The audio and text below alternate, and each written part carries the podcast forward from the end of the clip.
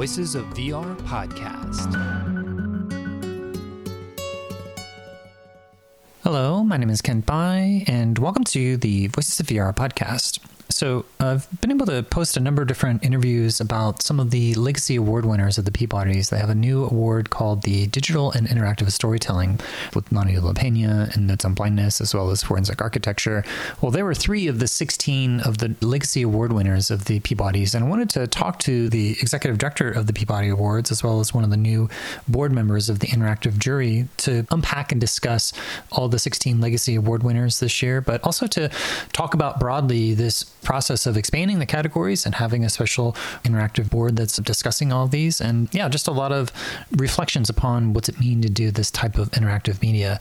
Broadly, I think you'll see a lot of stories talking about how the Peabody is expanding into gaming, but it's also beyond just gaming. It's also interactive journalism, interactive documentary, co-creative collaborative projects, alternative reality games, these co-creative processes, social video and YouTube, and also virtual and augmented reality and these immersive storytelling platforms. So it's less about the format of the technique, although they are not doing site specific art installations or immersive theater. It's more about the broadcast media that's more widely available. So, given that constraint, I wanted to also just talk about the process of agency, interactivity, and how they start to play into these different forms of what they're recognizing. So, we're able to reflect and talk about the different winners and where things are going in the future because the Peabody's is going to start putting these at the same level. There's not going to be a special awards like they've done in the past, but to have it so that they're going to be recognized at the same level. So talk about that as well. So that's what we're coming on today's episode of the Voices of VR podcast. So this interview with Yasmin and Jeffrey happened on Thursday, March 24th, 2022.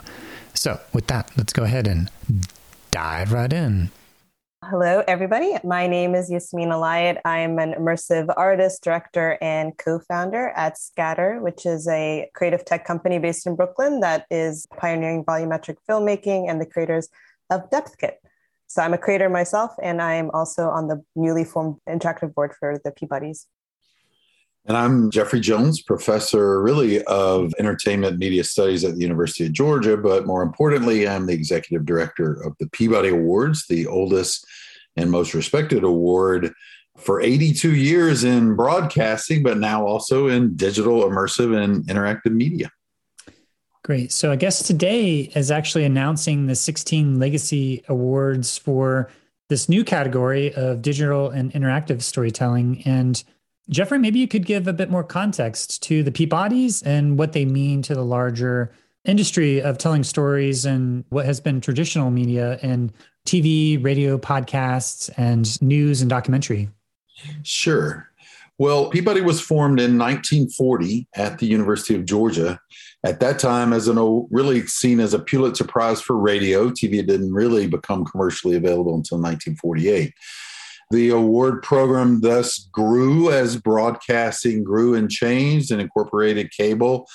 And then in the early 2000s, realizing that, you know, the affordances of digital spaces to tell stories that mattered in the web and digital context, our program began recognizing web based stories and did blogs and did an array of different things, but never did we in my opinion, do a very robust or good job of realizing that those affordances were more robust than what we were doing. And so Peabody in 2015 created a beta for what we are seeing now. It was called the Futures of Media Award. We had a sponsorship with Facebook and we ran again kind of a beta with the double entendre of it was futures of media as in digital immersive interactive, but also was judged by University of Georgia students. And it was so successful that I realized that we needed not a separate award that's kind of a redheaded stepchild, uh, but a full Peabody Award that recognized VR, games, XR, interactive documentaries, transmedia storytelling, world building, co creation, et cetera, and so, right before the pandemic, I went out and recruited a board of really badass digerati that themselves creators often pioneer creators that have been in the space and doing this work for a long time to serve on the board of jurors as this expert jury. And then because the pandemic set in, we thought a great way to kind of announce to the industry that Peabody was going to be recognizing these types of programs, types of media materials, types of stories would be to look backward. And it's not something Peabody's done much, but to look back and realize those pioneering, groundbreaking works that also deserved a Peabody, but also signals to creators going forward the type of things that we're interested in. And I'll say one last thing is more than a tagline, really our mission are stories that matter. That is, this is not just a craft award. It really is how does storytelling in electronic media, if you will, matter to us as citizens? Do they say something that is important? And so that is still the emphasis here. And we believe that both our special award winners, as well as the various categories that we recognize that these are groundbreaking stories that represent that very much. Yeah, and Yasmin, as you're coming in into serving on the jury, you know, having these different deliberations, I guess maybe a good place to start is to start to define the boundaries as to what types of things are considered and what things aren't considered. I noticed as an example, there's no immersive theater pieces, say like Sleep No More is something that has been a huge part of innovating with this fusion of interactive gaming and theater, but it seems as though it's focusing on media that can be produced en masse. And so things like transmedia storytelling, interactive documentary, audio, co creation, XR, social video, and games and play and interactive journalism. Those were the forms that were decided upon. And I'd love to hear some elaboration on how to decide this new umbrella category of digital interactive storytelling and everything that is included within that. If I could jump in there because this preceded Yasmin's joining the board, and you kind of said it. It's Peabody was formed as an award for broadcasting and thinking of literally that that word which is it's broadly and widely available and so we did have to make some tough decisions about installations and about immersive theater. Some killer work is happening in those spaces. But at least for now, as we began, the traditional focus of Peabody is are the materials more broadly available to citizens and the public writ large? And not do you have to be an elite or do you have to have a special entry to be in Berlin or in New York or in Los Angeles or in Dallas or wherever. And so, at least for now, we felt that these forms were expansive enough to begin with to stay within the tradition of what Peabody has honored. And Yasmin, I'd love to hear your experience of as you are walking into these constraints and these rules and you know some of those early discussions as you're talking about these different forms and genres of transmedia. Yeah, I mean, just to add on to what Jeffrey's been saying, it is a space that is always ever expanding and hard to define, and using the right words can be debatable. You know, just even categorizing the work is a whole discussion in itself, and maybe people won't even align on the different categories. But I think the one thing that is, you know, just to add on, what's been true is like no matter what the peabodys is about leading with the story it's about stories that matter and then it's secondary the kind of medium and the form and the technology used but just understanding and embracing that all these creators and these forms you know the people that have been pioneering the space that have been working for decades now that they also need the type of international recognition and acknowledgement of the sophisticated work that they've been doing and I would say that I just think that what it says to me as someone who's a creator as well, obviously as someone on the board, that I think it makes sense for it obviously to be accessible by a mass audience. I think that's something that is pretty standard in a lot of different awards because it is about participation and audience being able to consume or participate. But I think also what this is in general, and what it says about the industry is there's this inflection point is how I like to think about it. It's like a moment where, you know, we're getting the prestige of the Peabodys to recognize a lot of this broad types of work that's hard to categorize, that's been hard to have a home, if you think about it over the decades. A lot of these places, including some of my work like just 10 years ago, didn't have a place to exist. It was homeless and it didn't really belong or fit. And I think we kind of need to start trying to put them into categories. I think that's probably part of the problem. It's always an evolving and growing type of work. Technology is always changing. I think the categories themselves, you know, it's going to be probably evolving. You know, the work, the types of work that would be eligible will be evolving as you know technology changes. And I think as no matter what the main thread here is that it's about the stories that matter, and I think that shines in all the the legacy work that's been selected so far. And, Jeffrey, I'd love to hear a little bit more context as we move forward. We're looking backwards and giving these 16 legacy awards, which I'd love to dive into here in a little bit. But before we do that, just to set the stage for what we can expect moving forward, because there are a number of different Peabody Awards that are given each year in the categories of entertainment, news, podcast and radio, documentary, arts, and public service were some of the categories that I was seeing as I was looking through some of the past winners. And so is the idea that there's going to be like one announcement in the year that's going to have all of the award winners and maybe two or three for each of these subcategories? Or what can we expect moving forward? Because there's 16 legacy awards but as we go into more of the annual honoring the stuff that is within the last year or so and maybe you can give a bit more context as to if the plan is to just have one big award that is having this XR and immersive media interactive games and all these other interactive media added in at the same level of all these other media? Yeah, it's a great question. And, and let me explain the Peabody process, which is what gives us so much tremendous respect. I think uh, Ava DuVernay recently said it's about the process that makes this award have so much integrity. And we've tried to keep a lot of what we've done traditionally into the new board. So, a couple hallmarks of how our process works is we meet face to face and that the winners are decided by a unanimous vote. The other board has 19 members. This has 15 members. So, unanimity, to reach unanimity, that deliberative context of what is a story that matters? What should we be recognized? What are the social issues that are being tackled here? That's a part of that deliberation. And so, it's helpful for your listeners to understand that's what makes this award not just mail in ballots, 23,000 members of the Academy, or somebody just meeting on a weekend. This is a long process. So, with that as background, we will begin accepting self nominations, entries from anybody who wants to submit internationally in these various categories. And the categories are helpful on the front end as kind of apples to apples, oranges to oranges. But as Yasmin said, all of these categories can go all kinds of different ways. And in fact, we're pretty intentional. If you look at the sizzle reel of these compilations of one might say interactive narrative, game, and play can have a lot of different designations. So categories can become confusing, but still, we'll ask people to submit in those categorical things just for efficiencies purposes.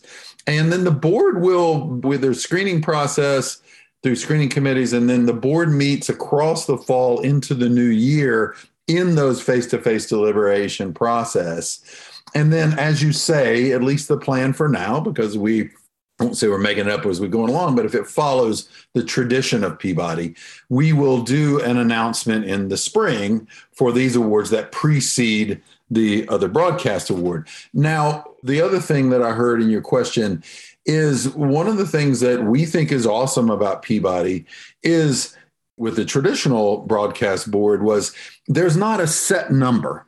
There's not a set number of documentaries or entertainment or journalism. At the end of the day, because it's a deliberative board that does say, what do we want to be recognizing now? That might mean there's three games this year. There might mean there's no games this year. It just depends.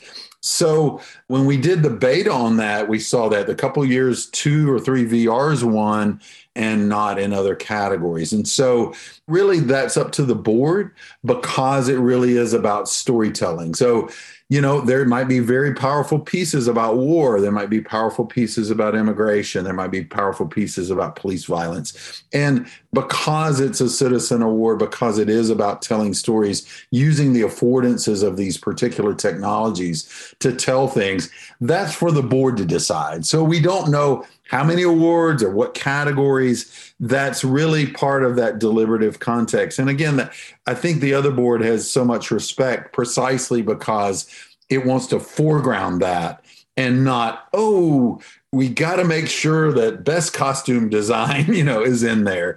It's foregrounding the narratives and their role for us as global citizens. And the technology just affords us to tell that in new and powerful ways Okay. Yeah, that's interesting to have all that context. I had recently had an opportunity to serve on jury duty in Oregon. There was also a unanimous requirement, which I realized could potentially take a long time to be able to get uh, unanimous decisions, or at least the ones that do get an award, meaning that at least everybody that's on the jury is at least familiar with it. I think that's probably one of the challenging things would be that some of these pieces are difficult to see everything that's out there. But I guess in the in the legacy aspect like as you move forward i mean because obviously as you have this deliberative process do people like have a suggestion? And then if they haven't seen it then they go back and have a chance to maybe experience it in some fashion? I don't know if well the, the, the, submissions you know we need people to submit to us. The board does have the power to say hey we didn't get this submission and i know it's out there and it's really cool. And as a newer in this space we'll have to go get some of that, but we do have the power to do that. But it is incumbent upon us and the submitters to provide the technology. So we have a detailed process that's not super interesting that allows us to have the technology to experience. Usually the biggest challenges in the VR spaces, but there are plenty of great labs around the country that works with now to uh, establish the screening process as well for the committees as well as for the board to see that stuff. When we did it here, we have a nice lab at the University of Georgia, but there's better ones at USC and MIT and NYU, et cetera, that hopefully we'll be using. But yes, we want to make sure that all the board members are able to experience as much of the material directly as possible.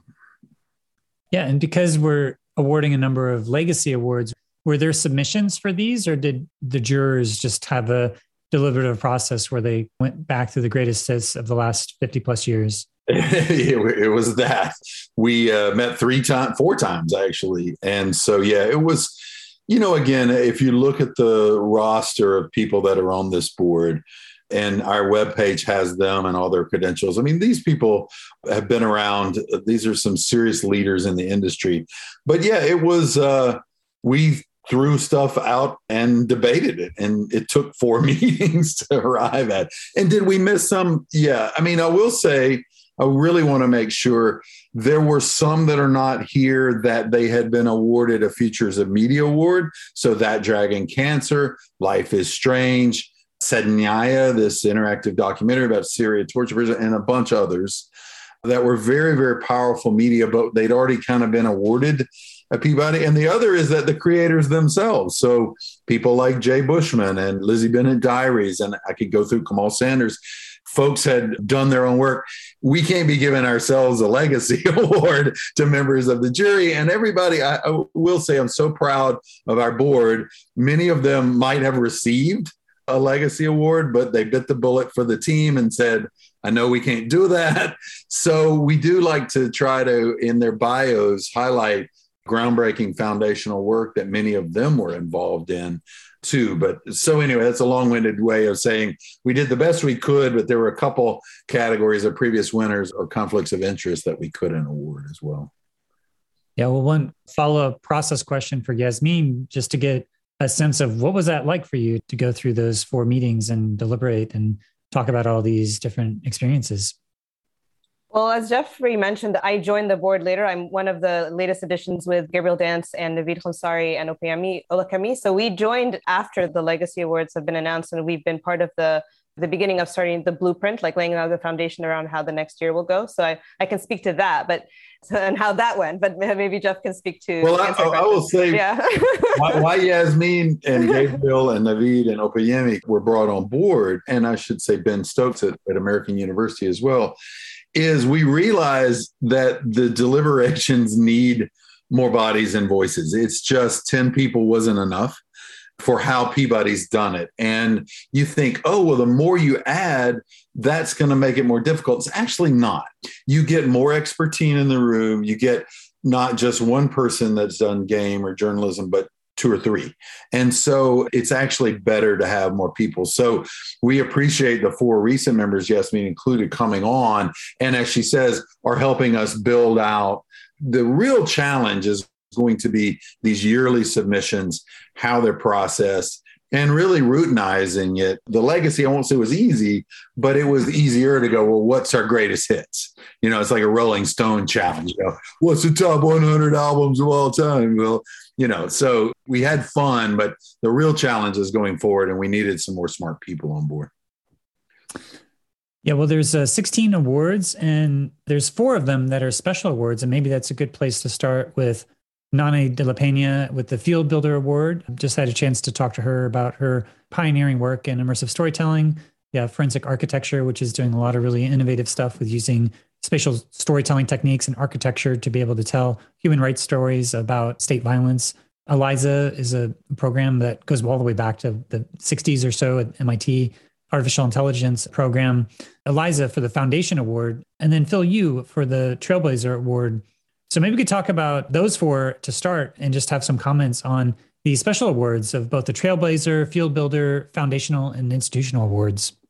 Well, I can say something, but Yasmin, you should jump in at any point because of your familiarity. I think a couple that I want to point out is one of the things I'm so proud about about what we're doing here is one of the things I enjoyed when we did the beta, the futures of media, is it was fun to hear the students say, you know, that video game would have been better as a VR piece, or that would have been better as an interactive documentary. And what it said was, we really ought to find what's the best technology for storytelling. And what I love about Nonny de la Pena is she was a journalist, or is a journalist, I shouldn't say was, but she wrote for Newsweek and other forms. But she realized that the technology could help her tell stories in different ways. And I think that was what's so powerful about her work, Hunger in LA and others, is just I'm going to tell this story in a different way than in print. And I think that's why Peabody wants to be doing this. It makes me smile when I think of her. The other with Phil Yu is he literally starts a blog back when there was Blogger. I don't know if that was his platform, but there was blog in 2001. An angry Asian man becomes this opportunity to articulate and invite users to participate in that experience. And a lot of that's what this award is. You know, what's the defining feature of interactive immersive? It is that users are participating in the construction of meaning. And so uh, you're inviting users to be a part of that. And Phil did that and it really created before social media before youtube in 2005 6 before facebook in 2006 and 8 or whenever those dates were phil was there. So and then forensic architecture for me again is inviting you to witness. We gave in the futures of media that Saydnaya about a Syria torture prison was a forensic architecture and Amnesty International piece and you're asking the user to be a participant to torture to be experience that in a way that oral testimony used to be the main way that we could recount the victim so that's just my experience but yasmin you may have some engagement with these uh, folks yeah. no, I mean, everything, I agree with everything you just said. I mean, I think the one thing to underscore again is what these, at least these four awards, these legacy awards, if you think about it, these people were pioneers in a time when there really wasn't a proper ecosystem for the kind of work they're either doing or distributing, or even the technology wasn't there. Nonny literally was with Palmer Luckey building the origins of the Oculus. So that's really what these awards are about. These awardees changed the fields that they're in and they touched the work that succeeded them. And that's, I think, what epitomizes what the legacy awards are about. And it's about honoring the people that we have now learned from and have been building on the work that they have and their legacies. I think, and they're, you know, obviously they're still creating amazing work and still field building, but I think that's just what the most exciting thing about this group of people. Obviously, you know, Nonny is close to my heart. She's in our world and our space and also a volumetric creator, but everyone here is exactly that, this kind of pioneer. Well, when I look at this category of digital and interactive storytelling, there's a certain degree of agency to the point where before we start to dive into some of these other specific examples, when I think of say a 360 video, you have the agency to look around, but you don't have the agency to be able to actually change the narrative in any fashion. So I guess there's this difference between interactivity and agency when it comes to engaging with these different media. And so, yeah, I'm wondering as we move forward how, say, 360 video fits into this category and whether or not that would be more of a documentary that's non interactive or what this whole aspect of interactivity and agency is, because that seems to be a common through line be- between all these different recipients of the legacy awards for this new category. So, yeah, just curious to hear any thoughts on how you start to think about this concept of interactivity and agency.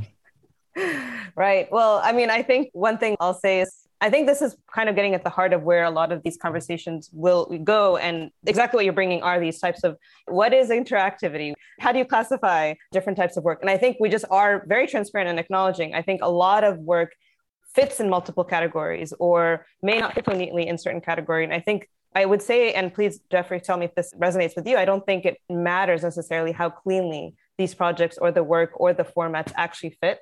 And I don't even know if I would say interactivity, maybe this is controversial. I don't know if the word interactivity even is a principle necessarily in the true definition of traditionally what we mean by interactivity. I think it's just a consequence of having a hard group of work and categories to describe and finding an umbrella term. I think that's the challenge is how do you describe such a diverse multidisciplinary span of work and creators that may not have completely all these you know threads that are connect them together but there are similar threads in the adaptation of audience participation in new ways embracing new types of technology and mediums but above all as i said you know focusing on the story and the narrative as the primary driving factor yeah, I think it's beautifully said. What all I would add is that this is the problem of categories. And what we've tried to do is, and the beauty of our process is at the end of the day, the categories really do not matter.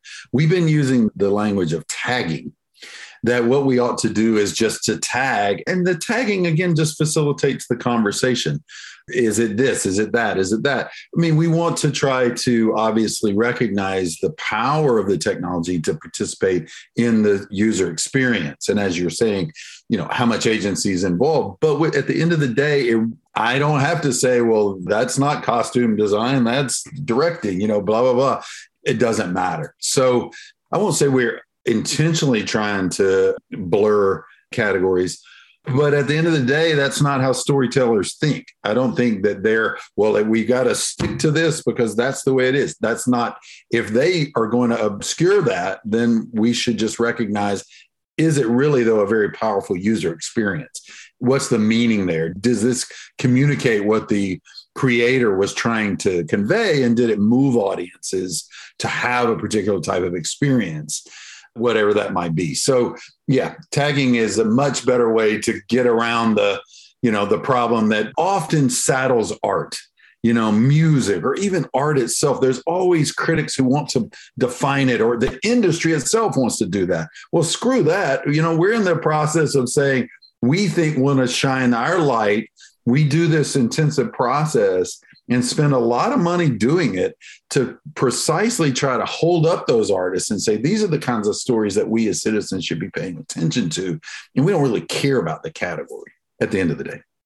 Yeah. As i noticed as i was looking through these 16 different winners um, especially the, the 12 specific pieces other than the special awards that a lot of them are either tagged with one category or multiple categories. And so I thought it might be a fun exercise to just have a few quick words on both the form of each of these subcategories, but also the specific pieces with the time that we have left, just to give us a little bit of a flavor of the recipients of these legacy awards for Peabody, because people will be able to go and watch, you know, the website videos and there's lots of information, but just to give like a high level overview and to help us understand these higher level categories. And so let's start with interactive journalism with both Fatal Force, so the Washington Post shootings database from 2015, as well as how y'all youse and you guys talk New York Times dialect quiz from 2013. So love to hear some comments on these two pieces of interactive journalism. Well, I do journalism maybe more than Yasmin, so I'll let her do the tougher ones. But you know, for us, how y'all youse you guys I think that was a really, really popular viral thing that took off. And what you'll hear in the video is how the two journalists were worried about breaking the New York Times' server, that there was so much traffic really being driven by Facebook at the time as people shared this. And in fact, I think they had to do away with the share function precisely so they didn't bring down the thing. But this was a great example for us of how the popularity of participation in this almost quiz kind of format could provide the excitement for users with their own individual experience. I'm, of course, from the South. You can probably hear it in my accent. So we're y'all culture down here. And I think that was the fun of it is you would play with your friends, if you will, and share your results in New York City or New Jersey and say, man, you know, they were within X numbers of miles of where I'm from. So it was that aspect of play. And that's something else I wanted to comment, I want to talk about is play is such a, a, central dimension of this, whether it's Star Wars Uncut or games like Journey themselves are always in season. You're going to play around the conception of lynching. Anyway, point being is play is part of it. And for interactive journalism, that was a central component to that. Play is not so much a central component of that with Fatal Force. I mean, for us, this marked a different type of importance in the usage of databases, where the US government literally will not and is prevented from talking or will not gather the type of data on police violence. And the Washington Post reporter said, and then the Guardian did too, but said, we're going to have to do this ourselves.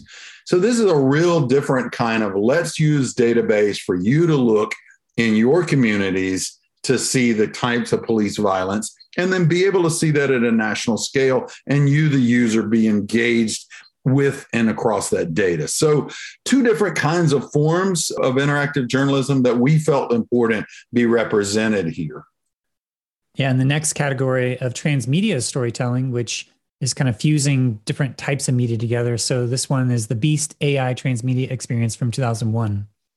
Yeah, I mean, I can speak a little bit. I w- I don't know, I can be a little concise or, or elaborate, but I would say that when speaking to transmedia, this is when we start talking about multimedia storytelling, world building, different types of entry points, different types of projects that can take a different timeline. And every visitor, audience member, you know, would have a different type of way that they are engaging or entering this type of project. So I think that's would be the way to define this category. I don't know if Jeff, you want to speak more about the project because I know we still have to. Well, that no, that I mean that's a good way. I mean, what, what's great is I do encourage the listeners to go watch the video, is because the creators actually exhibit some of their artwork and talk about the breadcrumbs Easter eggs that they lay about, and how two months worth of work viewers were solving in half a day. but but again, that participation, and so they describe what is a very unusual transmedia experience. And again, look at the date on that, 2001. This is very early, and I think some of the more exciting storytelling is transmedia. I look forward to seeing what we're going to get as we go along. Yeah, as we go down the list, I, I try to order it in some ways of becoming more and more degrees of agency. And so we have the interactive documentary of two pieces that of always in season island from 2010 which is both an interactive documentary plus a game plus play and then an xr experience and uh, a virtual world in second life and then uh, Quipu 2015 of interactive documentary and audio well, always in season, Jackie Olive has gone on to also do a formal film documentary of it, but this was very cutting edge in 2010. And for your viewers who are unfamiliar with it, it's engaging in the witnessing and participation in lynching experience, which just that one would ask a user to participate in that is one of the gutsier kind of experiences you could ask to do. But as you say there, we did realize that it does a lot of different types of things. And so this is that tagging that we alluded to earlier to try to recognize that. You know, I've met Jackie once, but I didn't ask her, why did you feel like the film was also necessary? And I think her answer would be because I was a fan of that film, is there was a lynching in North Carolina after this. And I forget the date, 27, uh, 18 or 19. And, you know, lynching is always present. We like to think this was something that happened in the 20s, 30s, uh, maybe even 40s, but lynching happens all the time. And so I think Jackie felt the need to do that. But this was for us a very groundbreaking interactive documentary that really asked users to do something that should make you cry. And then, Yasmin, can you say anything about Quipu? I was not as familiar with this piece. Yeah. I mean, I would say it's another one of those that multiple tagging system again. I mean, it's a project, I would call it a new media documentary if I was speaking colloquially, but within the categories, it's definitely a collaborative co creation. So it's about co creation that touches this community of women in Peru, and they are calling in from remote mountains using its anonymous stories, leaving voice messages. Which, speaking about like this type of work, a lot of this work is really figuring out with the community you're working with what are the technologies and the constraints you have to work within. So I think that's one thing to talk about this type of projects. It's also an interactive documentary, and I know it's also tagged under the audio because of this kind of oral contribution.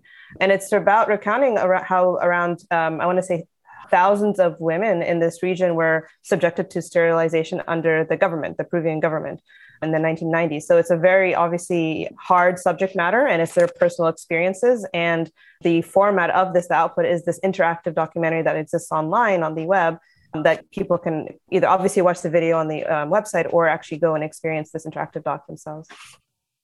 Yeah. And so the next section is the social video, which is, I guess, the YouTube series by Anna Sarkeesian of Feminist Frequency.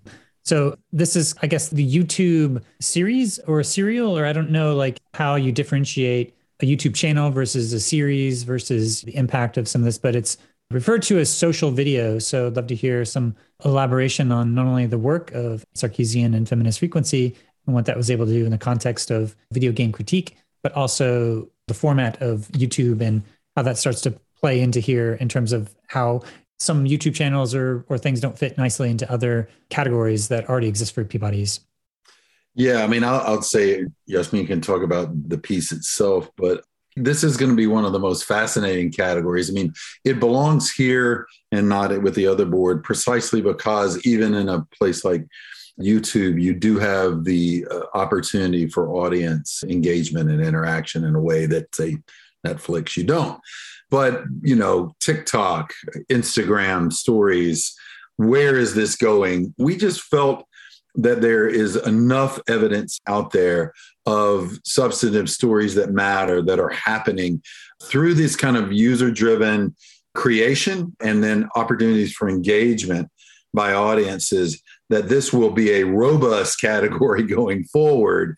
And we did look and think what was one that really kind of early on Instagram not as popular in 2013, but YouTube certainly was. And she used that format and forum to really make an interesting critique. So this will be a category that's going to be fun to watch going forward. Yeah, I'll agree. I'll, I'll, also plus that because I think, especially with all the exciting creators on these different social platforms and how they're engaging with with story and audiences, I, I'm also I just totally agree. And just to speak specifically about Feminist Frequency as a YouTube channel, specifically, this award is for the series that was about tropes versus women in video games. So Anita would take these episodes and kind of expose the damsel in distress trope in video games and women as reward and all these things. And obviously, uh, you know, in, in this kind of community, the gaming community, it's a pretty controversial series. And she had her own challenges to face with the people who watched her series, but it was obviously at the time and still is a very important subject matter and an interesting way to use social video for this purpose.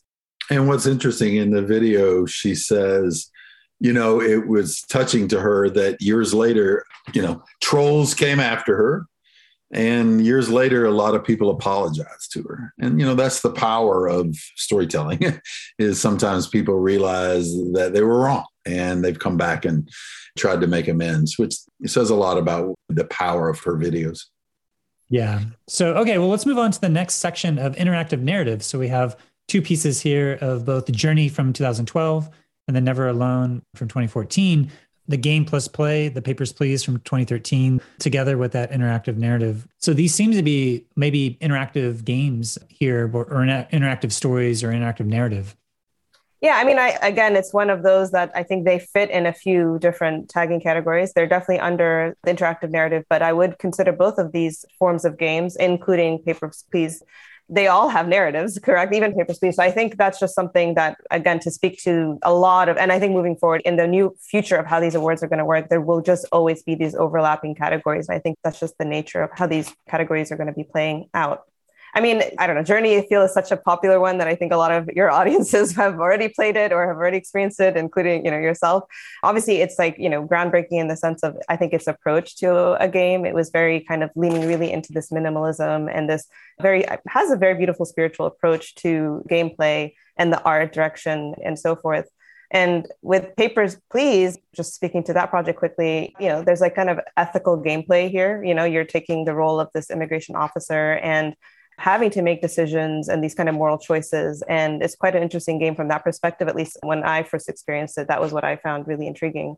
I don't know, Jeffrey, if you'd like to speak to Never Alone. Yeah, I would just say that that's an indigenous Inuit narrative. And we just drive your viewers to watch the video it's really interesting the development of Never Alone, where the game makers were deeply connected with a particular community, and they have these pictures from the era in which they're sitting around literally a community. So there's kids, there's adults, and they would bring a new version of the game, and the people would play it, and they were trying to tell a particular indigenous narrative and experience. And I thought I don't remember the deliberations of the board, and we don't like to always talk exactly why something won. But with that said, there's something really interesting about the engineers, if you were, and how they were working with the community to tell a particular story in a particular way, and that that wasn't just drop in, go get your stuff, go make a game, but kept going back to the community. And so it's a beautiful video to watch to hear the creators talk about and really dedicate it to telling the story of this community. So definitely check it out. Yeah. And uh, yeah, sort of the game like elements, whether it's the center of gravity on the narrative or it's the gravity of the gameplay mechanics. Certainly, Papers, Please focusing more on the maybe the game mechanics first and foremost, but having the overarching narrative that's driving the piece. But moving on to the XR category, which is the one immersive storytelling of Notes on Blindness, which premiered at Sundance 2016 and yeah, I had a chance to talk to Arnaud, one of the co-founders of Atlas V, which was born out of it. In fact, so many things were born out of this project. I mean, I've talked to hundreds of people in the XR industry, and there's got to be dozens of people that have brought up this specific experience as being a catalyzing moment for them. And I know it's certainly helped to show the power of immersive storytelling and spatial audio. But Yasmin, I don't know if you have any other comments you want to make on the importance of a piece like Notes on Blindness, the VR version. Yeah, I mean, I obviously I, I met Arnaud and Amaury, who's co-founder of Novelab, and back in I think before you know eh, when they were in the Tribeca Films New Media Lab, like so when they were coming in and sort of workshopping this project, and that's where I met them as one of the advisors on that. And I remember at the time thinking, because I've seen versions of the same subject matter before, whether it's documentary, installation piece, location based projects. And I remember thinking when I first saw the experience before it even was released, how something special is going on here. Like it really was a perfect convergence of form of content when you talk about VR, where the you know subject matter is speaking about going blind and the experience of blindness and relying on these different sensory tools. And you know how can you know when there is a roof above you? It's when you hear the pitter patter of rain. And so very poetic use of the medium. And so the way they showcase the story around how can you tell the story of blindness how can you show that experience when it is already an experience that is without sight? It was just such a poetic approach. It was a very beautiful approach and i think it really shows like why vr i think it was one of those projects that really made sense, you know, because it's been a story that's been told in different mediums, but it really took a whole new shape and form when it was made in VR. Yeah, this is actually a great piece to see how this same story is told across different media because there's a New York Times op doc short film, there's a feature length film that also is using all of these recordings of John Hull from 1983 as he's going blind and recording it. And I saw all of them within the past week. And so I, I have fresh in my mind the difference between the third person arc of someone's biography versus your own embodied first person perspective and what you're experiencing from this kind of universal aspect that they're able to recreate in this piece. So, yeah, really powerful piece that um, glad to see that it's featured here. So, just the last section here is the co creation, and we have the Star Wars Uncut from 2010. It's a co-creation tag, and then the World Without Oil from 2007, both the co-creation and transmedia storytelling. So as we think about the, I guess the collaborative co-creation projects here, maybe a few words about both the Star Wars Uncut and the World Without Oil. I'll do Star Wars Uncut if I can because I'm such a fan, but uh, maybe Yasmin can do the the last one. But you know, 2010 and I forget the guy's name. I'm so sorry, I just uh, lost it. But you know, um, he's using Vimeo. He puts this call out, and he gets people from all over the world doing this. Now, obviously, Joseph Gordon-Levitt and Hit Record go on to do this maybe at a more professional level, given some of the stuff you see in Star Wars Uncut. But what was beautiful about it, and it still brings a huge smile to my face, is precisely this element of play that the family with the little kid dressed up as Princess Leia running around. It wasn't trying to be the best art in the world. It was just trying to have fun with really, to me, one of the canonical seminal stories of our generation is franchise story worlds that exist. And, and it's deep meaning to us as fans. So, you know, Henry Jenkins is talking about fan culture, but this was a great, great uh, generative start to co creation that has been perfected more later. And it was fun and it showed the potential of what that w- would look like when fans are asked to create. And it can look stupid and ridiculous or awesome all in the same film. And so we just felt like it was a real pioneering work that deserved some serious love and attention. Yeah, I mean, I'm also a big fan and, of Casey too. Casey Pugh, the creator. But I'll oh, yeah. I'll speak to uh, World Without Oil because I think this may be the at least in the Legacy Awards the oldest project or like the earliest project awarded. Um, not other than Eliza, which is oh, right. 1964. Exactly. But, that's, but that's a special award. But you are correct. You are correct. The Beast, I think the Beast was from 2001. So okay. oh yeah, that's right. Yeah, maybe the second oldest. But yeah, anyway. Second yeah, I guess basically this project is interesting in multiple ways because it's about an alternate reality game about simulating what the world would be like with a global oil shortage. And I think what's interesting around this project, it's a collaborative storytelling project around that, you know. So the creators created this game that it was about month long, and every day there's kind of a call to action to the community. And the game players that would be engaging with it would use, you know, how this was affecting their lives through different types of media you know so like voice recording videos photos etc so it's like user generated content to collaboratively then create this fictional documentary in the end which is world without oil. So it's co-creation. It's also i find i think co-creation falls an interactive documentary. I think it's like you know it's a very interesting way of creating a documentary through these different methods. And there's gameplay as well. So really interesting project Great. Well, I'm glad we got through all the categories, all the different experiences. And, you know, I have a deep dive with the conversation with Nonny de la Peña, as well as with Notes on Blindness, as well as forensic architecture. But I'm glad to be able to get sort of a high level overview of some of these that people can kind of dig into more details. It sounds like that people should check out the submission details on the website. It sounds like it's going to be maybe in the and later in the spring with have more details to submit. And I guess just to wrap up, is there any other final words that you want to, to send people off as we start to wrap up here? We have an interactive website that people can come and experience a lot of different facets of this. Obviously, the winner video and them talking about their projects, but also what social media said and the press have said and our citations, et cetera. So come check out this interactive website that we created to feature all this stuff. I think just for creators out there that are, you know, your audience, Kent specifically, I think this is just an exciting moment. I just want to like acknowledge that and underscore that if it hasn't been clear, we are talking about the legacy, but now this is moving forward. This is something that is open to these creators. And I think that's just something that now it's exciting to be honoring achievement in this space and having the Peabodys recognizing this amazing and innovative work that's been going on. Yeah, so submission guidelines will be posted to our website later this spring, and then the entry portal will be in for submissions is in late June through really the summer.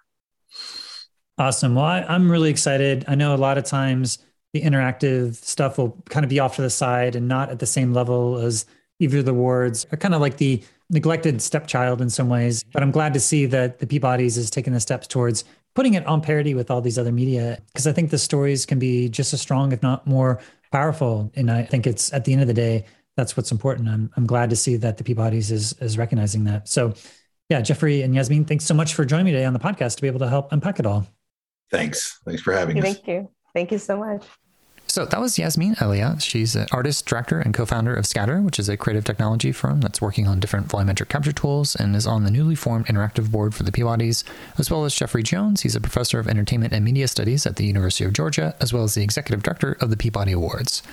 So I have a number of different takeaways about this interview. Is that first of all, well, it was good to be able to reflect upon all the different winners. Uh, I think we may have accidentally skipped the Eliza as we were just kind of discussing all the different winners, but you can also go onto the website and see all the different videos. For me, it was interesting just to hear the reflections upon, you know, not being so fixed upon how to categorize things into this is this type of project or that type of project, but they're moving more into like this tagging approach of saying that these are these broad different forms and that a lot of these different projects are combining them in interesting ways. And so it does sound like there's going to be uh, 14 or 15 jury members within the digital and interactive storytelling board, as well as the other 19 members that I think are covering more of the traditional media that has already been awarded over the last number of years. But at the end of the day, when it comes to what is being awarded, it's going to be one big ceremony and they're all going to be added together, which I think is actually really exciting just because a lot of these emerging technologies and interactive media have not been recognized at the same level. So I'm really, really glad to see that the Peabody's is taking this step because I do think that there is a lot of really powerful stories that are being told within the media. And I also found it interesting just to reflect upon the different levels and degrees of participation, collaboration, not only in just in the process of creating some of these different pieces, but also in how you're experiencing it and how much engaging with the different pieces that you have and your own agency within that context. And so, yeah, this whole aspect of interactivity, you know, it's in the name of digital interactive storytelling.